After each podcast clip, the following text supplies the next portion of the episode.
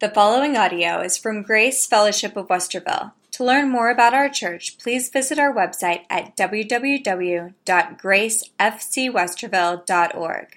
Turn to Philippians chapter 2, and we're going to be, first of all, looking at verses 17 through 24. And we're looking at our partnership. Paul loves to honor men and women who serve Christ. And this morning, there's no difference. Philippians 2 17 to 24. Even if I am to be poured out as a drink offering upon the, uh, the sacrificial offering of your faith, I am glad and rejoice with you all. Likewise, you also should be glad and rejoice with me. I hope in the Lord Jesus to send Timothy to you soon, so that I too may be cheered by news of you. For I have no one like him who will be genuinely concerned for your welfare. For they all seek their own interests, not those of Jesus Christ. But you know Timothy's proven worth, how as a son with a father he has served me in the gospel. I hope, therefore, to send him just as soon as I see how it will go with me. And I trust in the Lord that shortly I myself will come also. Now, from time to time, people object to living the normal Christian life. It's easy to see how it's impossible. They think it's very impossible to live. And any of you who are in the sales field might get a glimpse of this. If you just had a record year and things are going great, and your boss comes to you and says, Wow, great year, your quota is increased by 5% next year. And you know, you suck it up and say, Okay, that's a good challenge, and I'll get to it. But if he comes to you and he says, You know, your, your is up 25% next year, or 50%, you're probably dusting off your resume because it's impossible in your mind. You know, unless you're in a startup like, like Microsoft or Apple or something like that, those things just don't happen. And this is the way the Christian life often strikes people when they begin to understand more about it. When you first become a Christian, you have a very exciting opinion of yourself and everything. You realize what Christ has done for you, and you're excited about that. And, and you realize how far you've come. But then you begin to get into the Word and you begin to study and you begin to discover that God wants you to be conformed to the image of Jesus Christ. And you get a glimpse of his love and his compassion and his wisdom and his understanding and his holiness and all his other perfections. And like the salespeople, you begin to think, this is impossible.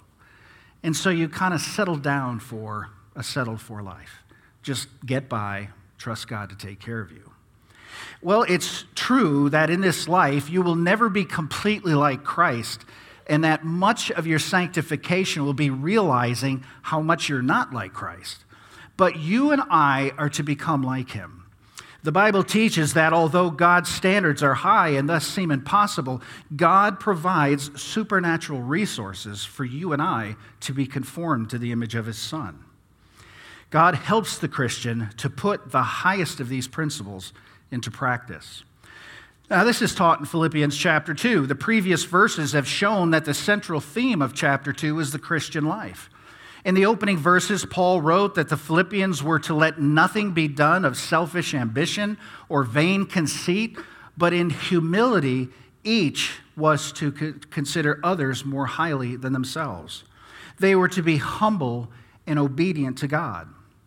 Jesus Christ bestowed the, the, the, way for us when he showed his path from the throne and glory to the cross. And he showed us a life here on earth that we saw in recent weeks about how we're to, sh- to live like Christ did. And because the Philippians are children of God, they are to do things pleasing to God without rebellious complaints, without internal disputes, they were to be without blame in the midst of a crooked and depraved generation, among whom they are to shine like stars in this depraved world. That is to be their high and unwavering standard. Now, at this point, someone might object yeah, that might be good in theory, but it's pretty hard in practice. How in the world are we to meet such standards? Well, to, to prove it's possible, Paul now shares three characters to show us how it can be done. Paul talks about himself, first of all, Paul, an apostle, then Timothy, a young minister, and then Epaphroditus, a layman. In, remind, in remainder of chapter 2, Paul uses three, these three people to show you and I how the standard of living to Christ, for Christ and the standard of living like Christ and radiating Christ is clearly possible. First of all, Paul talks about himself. The first example Paul uses is himself, but he uses it briefly, and we'll hear more about him in chapter 2. But Paul says in Philippians 2:17, "Even if I am to be poured out as a drink offering upon the sacrifice sacrificial suffering of your faith, I am glad and rejoice with you all." Now, to understand what this verse means, you need to understand Paul's image of a drink offering. The verb that's translated pour out is a technical word for a certain part of a sacrifice that the Greeks and the Romans would do. They would pick a very choice animal, they would kill it, and then burn it on an altar as a sacrifice. And then after that, they did what they called a libation, where they would take wine and they would pour it out on the hot altar, and immediately it would puff up and steam. And this was their drink offering.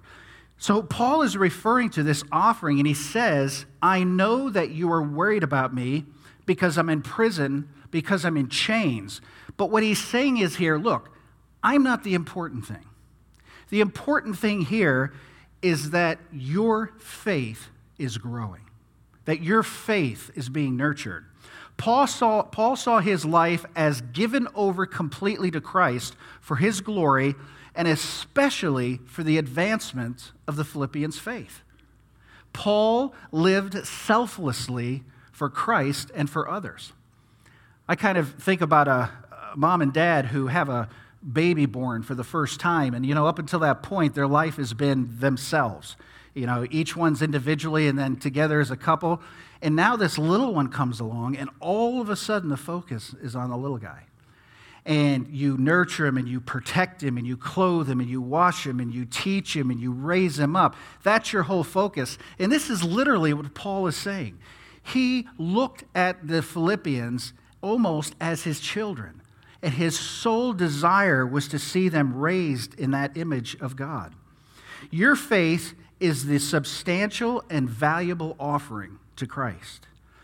So Paul says, When I am killed, it will only be a drink offering poured out for a far greater offering of your faith. Paul lived totally for Christ and for others. So imagine when Paul was, was minimizing his situation in comparison to the Philippians' faith, that could be a crowning achievement and one God could raise for his glory. This is how Paul used his life to live for others. Now, you and I are not apostles, but imagine the sole purpose of your life is others. Imagine your thought process and how you conduct your life as one that can bring glory to God by meeting and helping others and helping them in their faith. Do we show such humility to other Christians? If not, we should apply Paul's selfless evaluation and have that perspective. Paul's frame of mind was not something that came about instantly either. It was a process. In fact, if you remember before his salvation, it was all about him. But once he was saved, it was all about Christ in every part of his life. So if we would emulate Paul in his self evaluation, we must be prepared to start at the beginning. We must learn small lessons of humility and allow him to bring us into the greater use. And then he talks about Timothy. The second of Paul's examples is Timothy, the young man whom Paul had often taken with him on various missionary journeys. And Paul speaks very eloquently about Timothy. He says in chapter 2, verses 19 through 22 I hope in the Lord Jesus to send Timothy to you soon, so that I too may be cheered by news of you. For I have no one like him who will be genuinely concerned for your welfare. For they all seek their own interest, not those of Jesus Christ. But you know Timothy's proven worth, how as a son with a father he has served me in the gospel.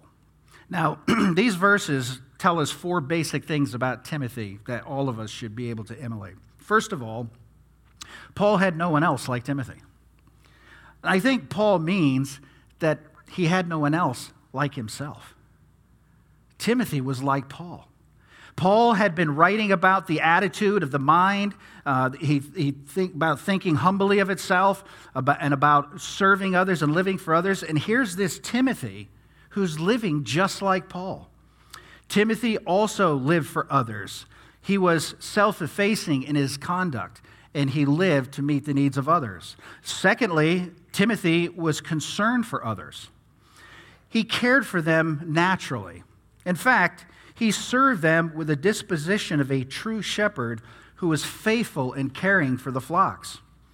We have a similar example of this in the Old Testament in Jacob, one of the Old Testament patriarchs. Now, Jacob was not very praiseworthy. He was known more as a liar and a cheat. But as a shepherd, he was praiseworthy. Jacob was a shepherd who was faithful in his care for the flocks. And one particular example, uh, when his uncle Laban uh, reproached him for starting suddenly with the flocks, he said in Genesis 31, verses 39 through 41, What was torn by wild beasts I did not bring to you. I bore the loss of it myself. From my hand you required it, whether stolen by day or stolen by night. And there I was. By day, and the heat consumed me, and the cold by night, and my sheep fled from my eyes. These 20 years I have been in your house. I served you 14 years for your two daughters and 6 years for and 6 years for your flock, and you have changed my wages 10 times. So Jacob truly told the truth. And even though he was poorly treated, he still cared for the flocks. Another example is uh, on another occasion when uh, Esau, his brother, wanted to get to the place that he lived and wanted to rush ahead he came back and said this in Genesis 33 13 through 14. But Jacob said to him, My Lord knows that the children are frail, and that the nursing flocks and herds, uh, and, and herds are a care for me. If they are driven too hard for one day, all the flocks will die. Let my Lord pass on ahead of his servant, and I will lead on slowly at the pace of the livestock that are ahead of me, and at the pace of the children until I come to my Lord and Savior. He was a sensitive shepherd. He was a caring shepherd. And Timothy was just like that. He had great concern for God's people, and he led them gently. And this is so important in a shepherd. So, when you consider yourself either a leader in your family, or your children, or your Sunday school class, or your small group, do you lead gently at the pace of the sheep? This is a fascinating thing. And one of the great instructions to Timothy, found in 2 Timothy 4 2, he says, Preach the word, be ready in season and out of season, reprove, rebuke, and exhort with complete patience and teaching, or as the King James puts it, with long suffering. He had a shepherd's heart. He was compassionate for his people. He led them carefully along the path. And this was a heart that was recognized, and, and Paul literally praised him for this. Number three, his concern for Jesus Christ. The third thing Paul praises Timothy for is his concern for Jesus Christ. Timothy put Jesus first in everything. Uh, and this, he stood head and shoulders about everyone else that was around him. It's easy to put other things first, isn't it? You can put your career first, your plans first, your family first, your hobbies first. If you do these things, you will become distorted in your directing life. Timothy put Christ first, together with Christ's interest, and the other things fell into place. And then, fourth, Timothy had learned to work with others. Verse 22 says, but you know Timothy's proven worth, how as a son with a father he has served with me in the gospel. Now, how often we want to be independent? We want to serve God, but we like to do it our way. We have our own way of doing things. A mark of a real Christian maturity is the ability to work with others in a clear plan that glorifies Jesus Christ. And, and what this does, interestingly, here, is it also solves the generation gap. Notice verse 22 again. He says, But you know Timothy's proven worth, how, as a son with a father, he has served with me in the gospel. This also says as much about Paul and his ability to work with others as it does about Timothy. But notice again that Paul referred to Timothy's service as a son with his father. This is an expression that one would not normally use in antiquity and even today. The normal duty of a son was to obey his father. Paul's readers would have expected the verse to say, as a son who has served me in the work of the gospel. Instead of, Paul says, Timothy worked with me. Now, you see, this is an attitude of heart that works both ways. And this is the real answer to what some have called the generation gap. Generation gaps have always been with us. In fact, interestingly, I found this week, Socrates had this statement. He said, quote, Our youth know love and luxury. They, are, they have bad manners, contempt for authority, disrespect for older people. Children nowadays are tyrants. They no longer rise when their elders enter the room. They contradict their parents, chatter before company, gobble their food, and tyrannize their teachers. And you thought it was only your kids. And this was written, well, Socrates was born in 470 BC, so it was written in that time. Things have never changed. And the Bible is full of conflicts between fathers and sons. But all the problems that can rise between generations could have arisen between Paul and Timothy. But it's not to rebel against parents or rebelling against the older generation, it's to work with them so if you're here this morning and you're part of the younger generation, there is a real call for you to work with your parents and the older generation in a team effort to glorify Jesus Christ. And this verse speaks also to parents uh, or the older generation. You are to lead your children to become faithful disciples of Jesus Christ. You are to encourage them in their walk learning to walk with the gospel. And it's a team effort. And imagine parents training your children so when they get old enough, they can actually work with you in a ministry. They can actually work side by side with you. Now, Timothy wasn't raised by a father, he was raised by a couple of women, but the, the working dynamic that Paul and Timothy had was like a father and a son. And he respected Timothy, and Timothy respected Paul. And there is a mutual respect that only can be achieved when both are living for Christ. And that is a beautiful statement to see here for, for all of us, no matter what our age group is. You have a role of supervising, supervising and training parents, but we must not forget that actually to serve with them is a tremendous blessing. It's so much easier to raise children with a common goal of glorifying Christ than exercising constant discipline without direction. Include your children in ministry, include the younger generation. And that's why when we work with our middle school and our, and our senior high students, we try to encourage them in the things of the faith, that they can have a part of it. Now we come to a very unique character, Epaphroditus. Now I can imagine you've just heard these two individuals and you're thinking, okay, Paul, guy's a, he's an apostle. Come on. And Timothy, he's a junior Paul. He's, these two are unique guys. I'm just somebody sitting in the pew. I'm, I'm just somebody that comes to church on Sunday. Well, guess what? That's who Epaphroditus was. He was a man maybe sitting in front of you this morning or alongside you or behind you. He was the guy sitting in the pew. And yet, look at what Paul did with this man and what God did with him. Philippians 2 25 through 30. I have thought it necessary to send to you Epaphroditus, my brother and fellow worker and fellow soldier, and your messenger and minister to my needs for he has been longing for you all and has been distressed because you heard that he was ill. Indeed, he was ill, near to death. But God had mercy on him, and not only on him, but to me also, lest I should have sorrow upon sorrow.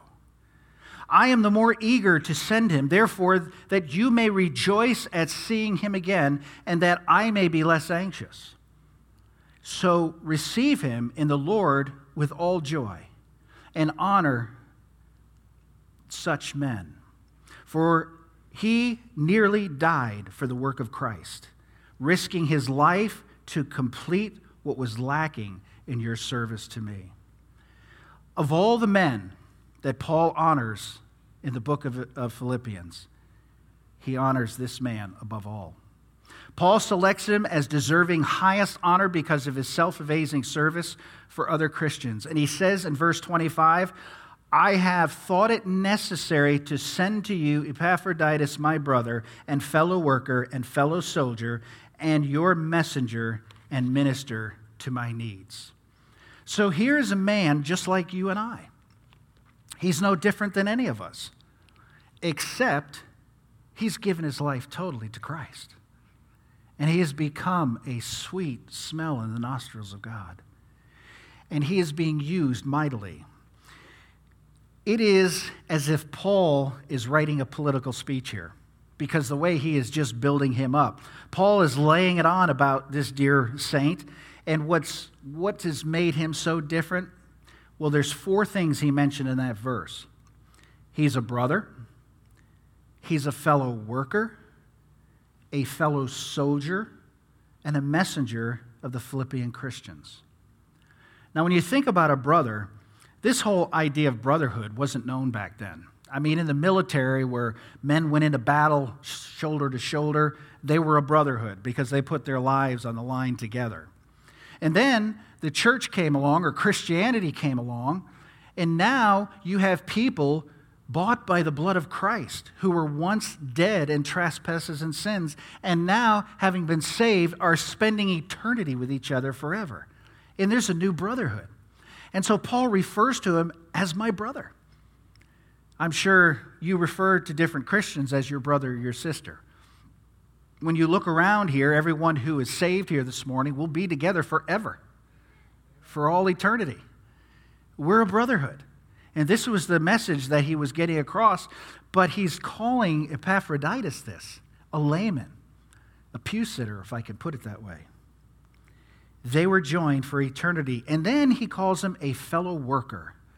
Paul praises Epaphroditus for proving himself to be a fellow worker. It reminds me of the praise that Jesus Christ gave the Ephesian church in Revelation when he said in Revelation 2 3, I know you are enduring patiently and bearing up for my name's sake, and you have not grown weary. Epaphroditus was this kind of worker.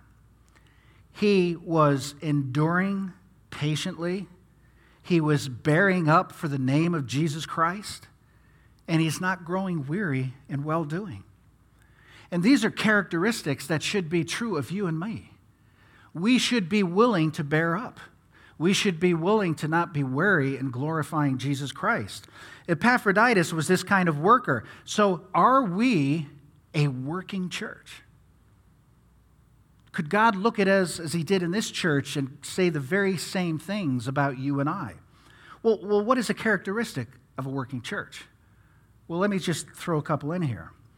We work to show ourselves approved by knowing the Word of God. A true working Christian takes the time necessary to know the Word of God and make it part of their heart and a part of their very breath particularly when people call on them to give a testimony. A working church works to better itself. It serves wherever necessary to make it better. It gets involved in everything that can bring glory to Christ as a church. And then it works to build the church. That is, people are actively going into the community and bringing people in. I have a message that can, can secure your eternity forever. Are you interested? At least come to my church and let's talk. Let's see what's here for you. That's a mark of a working church. And then, of course, a working church is sharing the light of truth wherever they go. Do you realize that wherever you go during the week, you are an extension of Grace Fellowship Church? What people see in you, is what they believe about this church. And a working church are those that seek to bring glory to God by being his servant and his tools wherever they go. And then he calls them a, a fellow soldier. Epaphroditus fought shoulder to shoulder with Paul. And Paul uses the word as fellow soldier to basically say that this wasn't an easy work, it was a battle. In fact, Ephesians 4 6 and 12, 6 12 says, For we do not wrestle against flesh and blood, but against rulers, against the authorities, against the cosmic powers over this present darkness, against spiritual forces of evil in the heavenly places. Paul knew what he was up against. Epaphroditus knew what he was up against. So, shoulder to shoulder, they fought the battle for Christ. You know, there are a lot of times during the week, you know, I'll be sitting there working and I'll get a phone call. Hey, Pastor, how can I pray for you? Ah, my heart sinks. Wow, thank you. Or someone will just stop in. Hey, I hope you don't mind me stopping in, but I just felt led to pray for you. What do you need? How can I help? These are fellow soldiers. These are people who are coming shoulder to shoulder, not just with me, but with each one of us coming together. How can I help you? What do you need that I can help with? That's the mark of a fellow soldier. And this is the kind of man Epaphroditus was. He was willing to serve Paul in any way Paul needed. That he was there for him. And then he was a messenger of the Philippian Christians. This was the high point of Paul's praise. Remember, Paul was in prison, and most of his friends had deserted him except Timothy and Epaphroditus. Epaphroditus was a model of a selfless Christian. What was Paul thinking about in the last dark days of his life? You know what he was thinking about? He was thinking about the needs of other Christians. And he wanted to send to them his very best Timothy and Epaphroditus. That's what Paul was thinking about. Not was he going to die tonight? Was he going to be sacrificed tomorrow? But how can I continue to build the faith of these people? You and I are never to stop building the faith of others around us. We're never to stop being available for Christ.